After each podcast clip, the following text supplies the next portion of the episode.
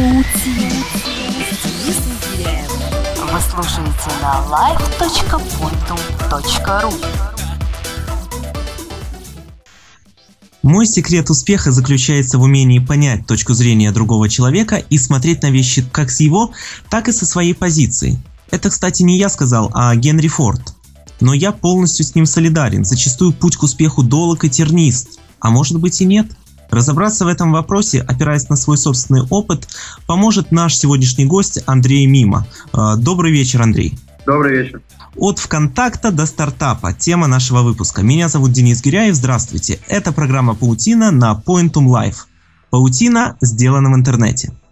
Андрей Мимо учился в физико-математическом лицее, затем в политехе на прикладной математике, окончил курсы Академии современного программирования, работал три года в Яндексе, потом почти год во ВКонтакте. Но почувствовав в себе силы и весомый багаж знаний от крупнейших интернет-компаний, на пару с другом занялся собственным стартапом. Сейчас об истории Андрея Мимы и э, его взгляде на э, современные интернет-компании мы и побеседуем с ним. Э, первое, что хочется спросить, это вот в, в том порядке, как идут компании в твоей биографии, это о Яндексе. Как ты попал в Яндекс? Я так понял, ты э, как на стажировке там был. Что ты там делал и понравилось ли тебе там? Ну, попал я туда довольно просто. А, я изначально попал на курс Академии современного программирования. В Питере это была, пожалуй, самая сильная школа, которой можно было, которой можно было учиться, кроме, собственно, вуза. И, в конце обучения там предлагалась стажировка. Мне по природе был близок веб, близок интернет, и нравился Яндекс как э, компания, поэтому я решил, почему бы и нет, почему бы не пойти туда. А дальше я пошел там стажировку и остался работать. И э, чем ты занимался в Яндексе? Можем ли мы сейчас, э, зайдя на Яндекс.ру, увидеть продукт твоей работы?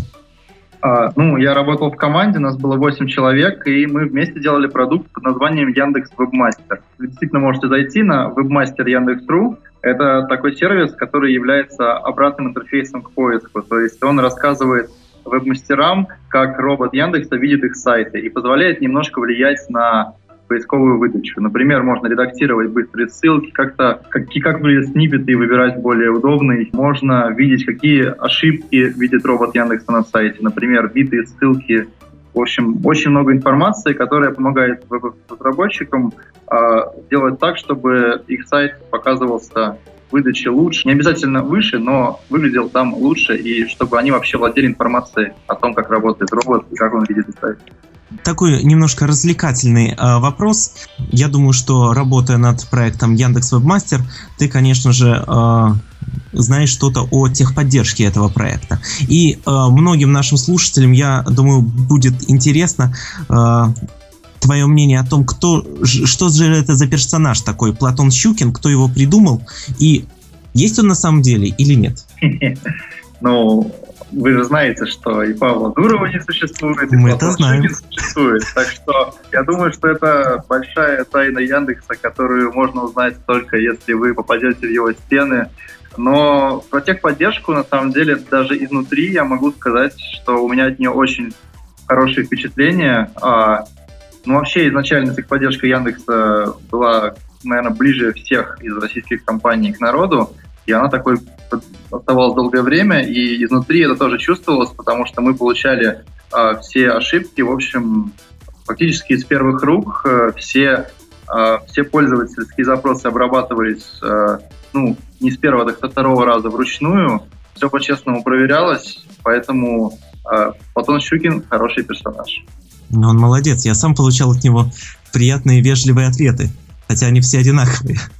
Но, э, несмотря на то, что э, техподдержка Яндекса и считалась одной из э, наиболее приятно реализованных данных структур, но сейчас ВКонтакте, согласись, в этом плане на первом месте. Да, безусловно. ВКонтакте в этом году случился, ну, уже в прошлом году, случился феерический прорыв. Я считаю его вообще ключевым для этой социальной сети, потому что даже дело не в том, что это направление сильнее всех отставало из всех остальных э, векторов ВКонтакте, а просто это очень важно э, иметь обратную связь с пользователями в социальном сервисе. потому что очень многие вещи на самом деле не очевидны, какие-то проблемы, с которыми пользователи сталкиваются. Все-таки разработчики, безусловно, очень мудрые люди, но а, какие-то поведенческие модели они не могут отследить. И благодаря этой новой техподдержке, которая суперчеловечная, то есть лучше техподдержки, наверное, нет нигде. Теперь э, все запросы пользователей, они получают ответ, причем ответ квалифицированный, а не как раньше. Э, от, ну, там были люди, энтузиасты, которые отвечали на основе своих знаний. А теперь ответы все в течение суток, ну, в случае завалов дольше, и очень качественные, поэтому, да, техподдержка контакта, конечно, сейчас на первом месте. И, наверное, такое э, ВКонтакте это единственная э, подобная компания в мире, в которой можно спросить, какая погода у техподдержки и получить красивый или юмористический, или серьезный, но всегда очень э, вежливый ответ. Мне, мне это лично очень нравится. Да, безусловно. Хотя, конечно же, желание задавать такие вопросы немножко отнимает время у техподдержки, потому что э, вопросов в целом много, и если каждый второй из них шуточный, то тратятся ресурсы. Но, безусловно, именно благодаря этому создается положительное впечатление от того, что там происходит. Но мы не будем говорить сейчас, что техподдержке можно задавать вопросы, какая погода на улице, но, безусловно, вот когда это только появилось и было открыто э, для там определенного количества пользователей, там 5 миллионов, 10 миллионов, что-то, какой-то вопрос задать вот просто хотелось. И не находя вопрос по технической части ВКонтакте, приходилось спрашивать действительно что-то более отвлеченное, например, как вам работается. И получать красивый ответ – это очень приятно, и за это спасибо э, команде ВКонтакте, и, наверное, в этом очень большая заслуга Максима Бабичева, я так думаю. Ну, просто в целом э, фокус развития наконец-то дошел и до этой проблемной точки. Ну и был совершен прорыв, как и во всех остальных направлениях постепенно совершаются прорывы. Мы с тобой, не заметив, перешли от Яндекса к ВКонтакте. Но все же хотелось бы услышать, вот как это произошло в твоей жизни. Вот работал, работал ты три года в Яндексе, и потом раз, что произошло? А, ну, все просто. Мне всегда был интересен этот проект. А, мне были интересны вообще социальные сервисы. А, инструмент, который я делал в Яндексе, он был немножечко ну, а, для специфичных людей, то есть для программистов, для веб-разработчиков, а, чувствовать э, потребности массового пользователя гораздо а, мне лично интереснее, и я это лучше понимаю. Поэтому я интересовался проектом, я участвовал в конкурсах, я светился как-то на глазах у команды ВКонтакте, и в какой-то момент просто в ходе планового поиска сотрудников на меня вышли, и я сделал тестовое задание и попал в команду. И вот пришел ты во ВКонтакте. Это просто очень интересная тема. Что первое было? Какое твое первое задание было? Что первое ты сделал для команды полезное для этой сети? Самым первым заданием, ну, там на самом деле было такое довольно масштабное задание, я его делал постепенно. Это была переработка очень сильно устаревшей мобильной версии сайта, мобильной версии для старых телефонов с э, браузерами какими-то, вроде Opera Mini, там даже не работали новости с тех пор, как был введен микроблог. Там не работала вообще половина всего. И моя задача была постепенно приводить это в порядок. И первый месяц, когда я знакомился с устройством внутренних систем, с кодом, как раз это был самый безобидный проект, на котором можно было обучаться, потому что в мобильной версии ничего нельзя было сломать. Там и так все уже было сломано. А я, наоборот, постепенно это чинил и постепенно влился в уже более серьезные задачи. Ну, я так понимаю, потом ты занимался, по-моему, и разделом э, заметки, да? И другими крупными э, сервисами, которыми пользуются все и каждый день. А, ну, про замет, судьбу заметок мы знаем все прекрасно. А, скажи, пожалуйста, а, из того, что есть на сайте ВКонтакте сейчас, что мы можем видеть, что творение именно твое? Ну, э, сайт ВКонтакте очень-очень динамично изменяется, поэтому сейчас уже вы можете очень мало осадков моего кода видеть. Я вот могу сказать, что э, сайт ВКонтакте был практически полностью с нуля переписан с января по март или апрель э, прошлого года, ну, 2011. а, для того, чтобы заработал вот это вот непрерывное проигрывание музыки, а, пришлось переписать практически весь сайт. И так происходит очень часто. То есть он настолько динамичный, что вот вы видите, да, что случилось в разделах, например, за заметок, они перекочевали в стену, и все. И как бы, ну, значительная часть кода, там, конечно, сохранилась, но очень много изменилось. Еще держатся закладки, потому что они там, в общем, представляют некоторый интерес, но тоже постепенно меняются. И я думаю, что нет смысла говорить о каком-то разделе, который полностью в чем-то ведомстве. Они все перетекают друг друга, мигрируют, меняются. Закладками, кстати, тоже ты занимался в свое время? Ну, я переработал старую версию, которая, помните, там была с маленькими иконочками. Uh-huh. И, ну, вообще там довольно грустно было. То есть, в любом случае, часть, кусочки твоих кодов мы можем сейчас видеть и э, в заметках, и в закладках, я так понимаю. Ну, все эти кусочки, ну, кроме, пожалуй, закладок, они все не только мои, это заслуга и других людей, которые работали над частями проектов. Ну, как, как работа в любой команде, конечно же, это заслуга ни одного человека. Замечательно, здорово. А вот расскажи, вот работаешь ты во ВКонтакте, а, выполняешь какие-то задания. Кто вообще занимается генерацией идей? Кто думает о том, что будет во ВКонтакте завтра, что будет через месяц, что будет через год? Кто составляет список заданий? Вот просто интересно немножечко распределение обязанностей в этом плане. А, Павел Дуров или а, Андрей или Вася, кто? ВКонтакте на самом деле предельно горизонтальная компания, в том смысле, что там нет иерархической структуры, нету начальников и менеджеров, и ну, в некотором смысле поддерживается атмосфера стартапа. Это означает, в частности, и то, что идеи могут исходить от кого угодно. Просто взяли разработчики, собрались там, например, за обедом, кто-то рассказал какую-то задумку, другой кто-то сказал, что «О, это будет классная идея», а третий взял и реализовал ее за следующий вечер, например. Но, конечно же, основные идеи исходят от э, Павла, Михаила, Андрея, то есть людей, которые уже довольно давно находятся в сети, ну, в этом проекте, и они имеют некоторое видение на будущее достаточно далекое и очень качественно продуманное. Но это не отменяет того, что какой-то, какая-то возможность там может появиться за один день, как вот недавно Вася сделал э, транслирование музыки, которую в данный момент послушает пользователь. Такие спонтанные вещи рождаются, и иногда даже не обязательно спрашивать разрешение начальства. Ну, начальства там нет как такового, разрешение вообще кого-то. Если ты находишься на одной волне с командой и находишься имеешь и общее с ними видение того, как все это должно развиваться, иногда можно просто сделать какую-то функциональность, которую органично вписывается, и просто ее запустить, и потом показать всем и рассказать, как классно получилось.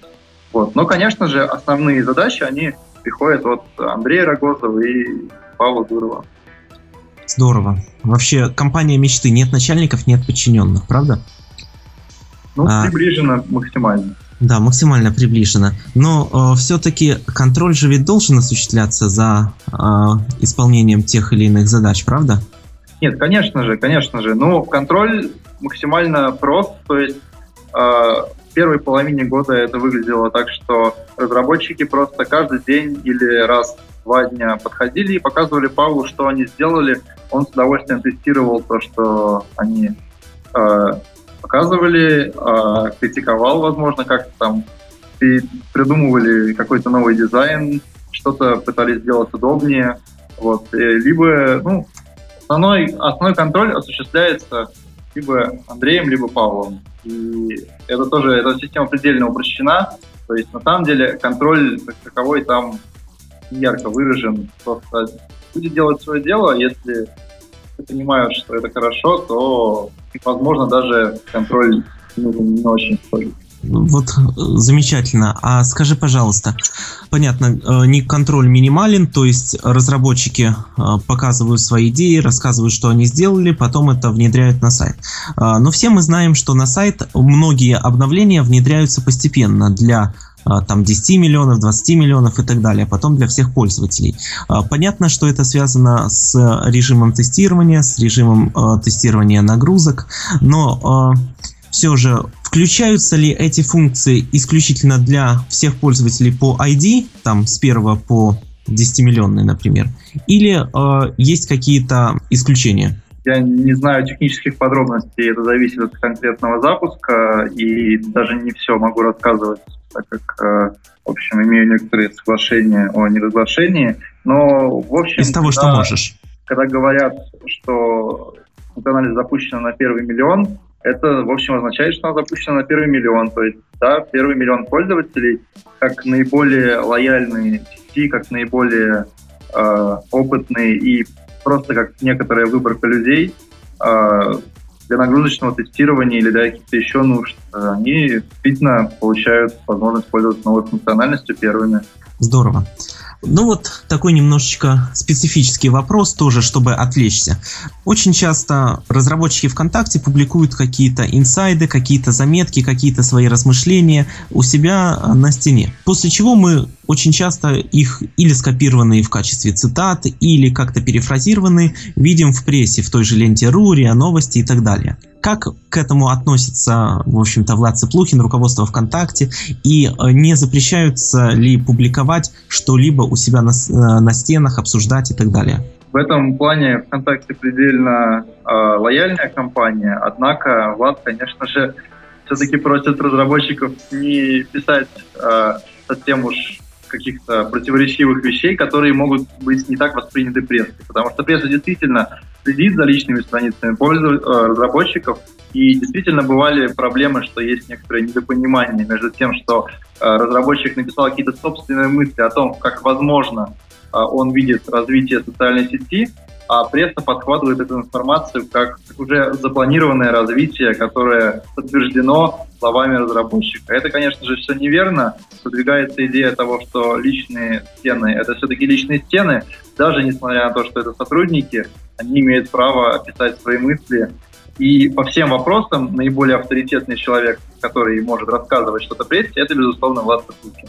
И если есть какие-то вопросы у прессы, если нужно уточнить какую-то информацию, это все к нему. Да, пресса следит, но это ее сложности, если она вдруг какую-то неправильную информацию туда почерпнет. Как говорится, мы вас предупреждали. Вася неоднократно писал, что э, это его личная страница, и другие разработчики тоже сделали. Потрясающе. Вообще, компания мечты. Хочу ВКонтакте. Вы слушаете на live.pointum.ru Отвлечемся от темы. О ВКонтакте вообще можно говорить, наверное, часами днями, месяцами, но все-таки ВКонтакте ты поработал и с ВКонтакте ушел и занялся собственным проектом, собственным стартапом. Тема нашей предыдущей программы как раз раскрывала вообще э, суть природы стартапа. Э, расскажи, пожалуйста, в данном случае более конкретно, чем занялся ты? Почему пришел, пришла в голову именно такая идея? Мы изначально хотели с другом сделать свой собственный проект. Мы уже давно вынашивали такие планы. И просто сели и стали анализировать, что из проектов, что из идей может быть востребовано. И каким-то образом за неделю мы пришли к той идее, которую мы, собственно, сейчас реализовываем. Это сервис, который будет помогать э, разработчикам сайтов отслеживать ошибки, которые происходят э, на клиентской стороне. Сейчас попробую объяснить более подробно. Вот, например, есть тот же сайт ВКонтакте, и у него миллионы пользователей. И у всех пользователей разные браузеры, у всех пользователей разная последовательность действий, которые они выполняют. И у всех из них в разных неожиданных местах случаются ошибки. Также могут способствовать ошибкам какие-то плагины, какие-то сторонние программы, которые они поставили. Все это разработчикам э, сайта, ну, в том числе контакта, там, не знаю, Яндекс, Гугла, любого, очень сложно отслеживать, потому что мы не можем следить, как разработчики сервисов, какие именно все браузеры. Не можно, невозможно протестировать во всех браузерах, невозможно попробовать все плагины. Мы не знаем заранее, а, какие вещи могут использовать функциональность сайта. Вот. И хочется собирать такие ошибки от всех пользователей. И вот наш сервис предоставит возможность э, такие ошибки слать на централизованный сервер, где будет проводиться умная аналитика и показываться различная статистика по вот этим ошибкам. И тогда, как только случается какая-то новая ошибка, какая-то опечатка в исходном коде или что-нибудь, а, об этом сразу будут узнавать разработчики и будут иметь возможность. Вот, и мы думаем, что этот проект поможет немножечко очистить веб от, ошиб, от ошибок, э, помочь разработчикам. И, ну, в целом он востребован, потому что мы до сих пор, до вчерашнего дня, мы вообще не знали аналогов этого сервиса. Вчера нам дали ссылку, И ну, мы очень порадовались, обнаружили конкурента, но у нас уже заведомо задумок больше, и мы на старте точно будем лучше. Я поздравляю, я желаю вам только удачи. Но э, расскажи, пожалуйста, э, ты разрабатываешь сервис только вдвоем с другом, никого не привлекаете больше? Да, да. Ну, тут в такого небольшого сервиса вполне достаточно двух человек, э, и он не требует э, сильно много ресурсов, то есть достаточно будет нескольких серверов поначалу, и ну, есть возможность нам, скажем, два месяца провести в разработке. Угу. А когда э, начали работать над этим проектом? Сразу а, после твоего ухода из ВКонтакте? Нет, нет. А, я некоторое время размышлял о жизни и вообще просто отдыхал. А, примерно за две или три недели до Нового года мы начали ну, глобально работать над этим проектом. Вот, то есть в сумме мы работаем примерно а, ну, около месяца. Хорошо. И, э, я так понимаю, проект рассчитан исключительно на аудиторию, э, состоящую из веб-мастеров, разработчиков, да? Да, потенциально все разработчики сайтов средней сложности, в которых уже есть JavaScript, но это еще не Google, могут быть заинтересованы в этом сервисе. Платный, бесплатный будет? Бесплатный для низких нагрузок, а для крупных клиентов, которые генерят по тысяче ошибок в час, или, ну, это число взято из головы, какое-то количество ошибок, которое очень сильно нагружает нашу систему, конечно же, будет платно. А кроме э, крупных клиентов еще как-то монетизироваться планируете? Ну, мы еще не размышляли подробно о монетизации, хотя в этом сервисе она, конечно же, простая, а действительно все зависит только от нагрузок, но никаких дополнительных тем мы пока не придумывали. Мы хотим сначала сделать готовый продукт, а уж монетизация, я думаю, при востребованности это не проблема делаете за свои деньги, да? Инвестиции с, со стороны не привлекали? Ну, как сказать, у нас есть некоторый набор средств, который позволит нам просуществовать, скажем, некоторое время в разработке и, возможно, а, оплатить аренду первых серверов, но эти средства очень сильно ограничены, поэтому мы раздумываем над э, привлечением каких-то сторонних средств. А, ну, в частности, вот мы подали заявку... На миллиардуров? Мильнера, да. И, э, ну, там заявок очень много, поэтому ответа пока нет. Да и на самом деле, даже если его не будет, мы поймем, потому что наш проект, он не массово-социальный, но тем не менее мы считаем его достаточно интересным, чтобы, возможно, тоже получить результат. А как, э, как тебе вообще э, данная идея? StartFellow, milnerdurov.ru платит по 25 тысяч долларов. Мы как раз говорили об этом с нашим предыдущим гостем, и интересно твое мнение узнать. А, я считаю, что культура инвестиций, культура стартапов России развита очень слабо, и с этим есть большие проблемы. И в частности, а, с инвестициями я просто могу привести сравнение, что западные инвесторы дают, грубо говоря, много денег за очень малый процент. То есть на Западе стандартный процент за 5-10% от э, компании. А в России все наоборот. Дается не очень много денег, осуществляется большой контроль, и при этом а, минимальный процент компаний, которые забирают себе российские инвесторы, это 40. Я встречал от 40 до 60 процентов предложения. Соответственно, я думаю, что фонд Дурова Мильнера – это способ стегнуть просто эту промышленность, вот, желание людей создавать свои проекты, чтобы облагородить немножко атмосферу стартапов в России. Это в некотором смысле благотворительность, но благотворительность, которая пойдет на пользу всем. На пользу индустрии, на пользу а, молодому поколению, которое хочет создавать что-то свое, и в конечном счете даже на пользу крупным сервисам, которые, возможно, воспользуются потом, э, либо проинтегрируются с новыми проектами, либо, возможно, даже поглотят их, если будут. Так что этот фонд — это очень классное явление. Я просто восхищаюсь тем, что такое возникло в России. Это очень хороший знак. Мне тоже очень понравилась эта идея, а, но все же представь ситуацию, смоделируем. Ты получаешь 25 тысяч долларов на свой стартап. Какие дальше, какова дальше будет его судьба? Какая деятельность начнется? Насколько хватит тебе этих денег? А, ну, на самом деле, почти со всеми стартапами а, схема расходования средств, если только они не требуют а, каких-то внешних ресурсов офлайновых, очень проста. А, во-первых, можно расширить команду разработчиков. И после запуска это нам будет очень актуально, потому что а, после запуска конкуренция возрастет, и необходимость поддерживать сервис в хорошем, быстром и развивающемся состоянии будет очень высока. В том числе для этого нужно будет закупать дополнительные сервера, и такой суммы хватит, скажем, на полгода, возможно, на год качественной работы сервиса, что является очень серьезным э, толчком и помощью, потому что э, собственных средств у многих стартаперов нету. Э, у нас есть небольшие накопления, которые позволят потянуть сервис в месяц, максимум два. И, конечно же, такие инвестиции — это возможность сервису просто выжить. Любому стартапу нужны э, ресурсы людские, нужны сервера, нужны какие-то еще небольшие вещи вроде аренды рабочего места в каком-нибудь бизнес-инкубаторе. Это тоже все стоит денег, которые вот можно получить от такого была высказана у нас такая мысль в предыдущей программе. 25 тысяч долларов – это хорошо, но для большинства стартапов это очень мало. И гость сказал, э, что для среднестатистического стартапа, для его успешного начала и э, разработки и э, запуска необходимо как минимум в 10 раз больше. Какое, каково твое мнение на этот счет? Я считаю это преувеличением. Я бы поделил стартапы на два типа. Это ресурсоемкие стартапы в широком смысле и более простые.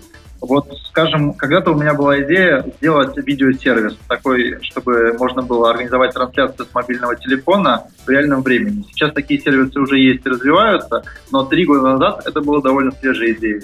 И тогда остановило именно то, что конкретно вот этот сервис потребует очень больших стартовых ресурсов. То есть для того, чтобы обрабатывать видеопотоки, нужно очень много мощных машин, а, мощные каналы интернета, и это, конечно же, потребует очень сильных начальных вложений. Но таких стартапов очень мало. я считаю, что большинство стартапов, они, им вполне хватит такой суммы, как 25 тысяч долларов.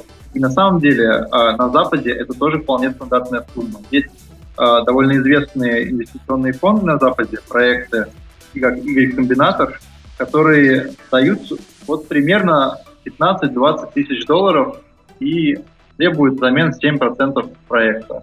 Это считается суммой стандартной, а ее дают всем, и ее хватает для начального развития. Дальше уже какие-то дополнительные инвестиции, возможно, когда проект там, разовьется, пройдет полгода, но коду я не могу придумать э, необходимости в большей сумме, чем дает фонд.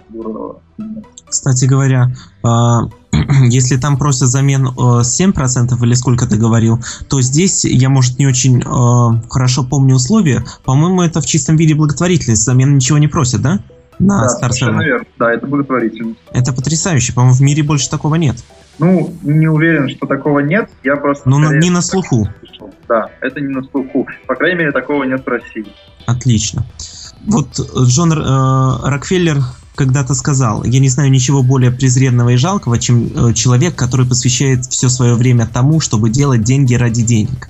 Э, какова же была твоя мотивация, когда ты решил заняться этим стартапом? Я сам, например, э, прекрасно понимаю, что в любом случае э, коммерческая составляющая должна присутствовать в любом проекте, но все же. Конечно же, коммерческая составляющая должна присутствовать просто, чтобы выжить. Э, как бы банально это не звучало, разработчикам тоже хочется кушать, но э, это не должно быть целью, на мой взгляд. И мне очень близка идеология создания продукта, который будет приносить какую-то пользу окружающему миру. И, э, конечно же, при создании стартапа большинство людей руководствуются, ну, мне хочется в это верить, не желанием как можно больше и быстрее получить деньги, а желанием сделать что-то свое, а это на самом деле очень важно. То есть я чувствую, как различается работа в крупной компании вроде Яндекса, где 2000 человек и э, все-таки чужой проект, хоть и близкий по духу, и полностью свое детище, э, это очень сильно вдохновляет. И если это детище еще и приносит пользу какую-то, то это мощный стимул для того, чтобы создавать, творить и как-то развиваться. Ну а коммерческая составляющая, я считаю, должна быть приложением к э, успеху, то есть проект, который нужен людям, нужен миру, он на него будет спрос, а соответственно, когда есть спрос, то и деньги тоже в том или ином виде будут. Кстати говоря, успешен тот проект, скорее всего, в который именно э, разработчик или его создатель или идейный вдохновитель именно вкладывает душу и не думает о том, как он будет развиваться в коммерческом плане. Правда? Да, конечно. А, правда, конечно, есть проекты, в которых развитие очень осложнено. А, вы наверняка могли заметить, что есть в интернете много сервисов для шаринга картинок, где можно загрузить свою картинку и потом дать на нее ссылку. И вот они всегда увешаны количе- огромным количеством баннеров, именно потому что специфика такого сервиса не позволяет как-то по-другому существовать. Но большинство сервисов, которые э, менее утилитарные и более, э, более сложные и нужные людям задачи решают, они, конечно же, э, могут выжить и без таких средств. И, конечно же, если в них вложат душу, то, э, безусловно, это мощный катализатор того, что что-то хорошее получится. Но в то же время, согласись, вот ты когда говорил, разработчикам тоже кушать хочется. А, если даже отвлечься от темы IT и поговорить о любой работе вообще, а, вот как ты относишься а, к видам деятельности, когда с одной стороны говорят, это же ты пользу миру приносишь, это же благо- благородно. Не важно, что э, это государственная работа, на которую тебе не платят денег практически вообще, ну то есть то, что э, тебе платят, то, что назвать деньгами сложно, это скорее сдача или компенсация. Э, как ты считаешь, э, на такого э, вида, э, когда человек занимается деятельностью такого вида, э, должен ли он продолжать это делать или все-таки попытаться сделать что-то полезное для, э, для мира, но в то же время приносящее для него прибыль? Или продолжать сидеть на голодном пайке, так сказать? Ну, конечно же, в идеальном мире, до которого нам еще как далеко, э, просто такие, возможно, государственные должности или какие-то общественные посты должны просто в достаточной степени оплачиваться, но так как сейчас это не так, то я вижу, на мой взгляд, наиболее оптимальная модель поведения для таких людей – это э, как-то совмещать, то есть поддерживать баланс между их общественной деятельностью и возможностью как-то э, существовать э, ну, более-менее комфортно. То есть э, я очень восхищаюсь людьми, которые работают э, в каких-то общественных проектах, в э, каких-то государственных структурах, ну, даже там преподаватели, те же врачи. Это все очень, очень э, важно, что есть такие люди, и мне всегда очень, я всегда очень переживаю за то, что нет возможности их как-то поддерживать централизованно. Но, э, насколько я понимаю, например, преподаватели э, в большинстве своем выживают за счет частных э, уроков репетиторства. Либо и... за счет того, что бросают школу. Нет, ну вот как раз э, я так понимаю, что не все бросают школу, а многим удается совмещать, и я за такой подход, где а, ты приносишь максимальную пользу окружающему миру а, в рамках того, чтобы ты не умер с голоду и как-то мог поддерживать свою семью, потому что, ну, а, любая крайность это все равно плохо.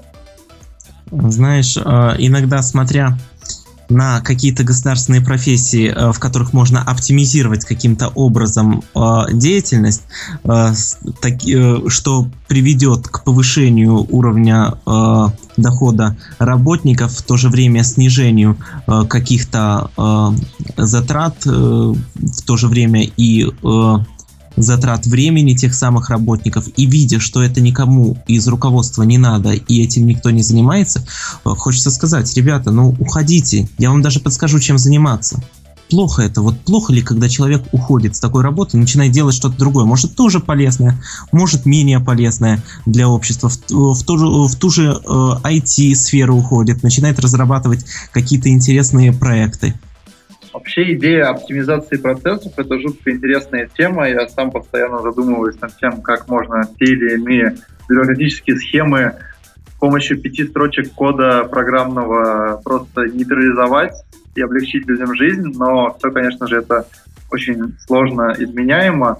И действительно, а, сейчас во многих местах есть то, что принято называть системой отрицательной кадровой селекции, когда в общем, новые молод... ну, люди с горящими глазами и с возможностями для того, чтобы изменить что-то к лучшему, попадают в какой-то коллектив и встречают непонимание и нежелание к переменам, и многие из них не выдерживают и уходят, а некоторые просто становятся частью этой уже закостенелой системы.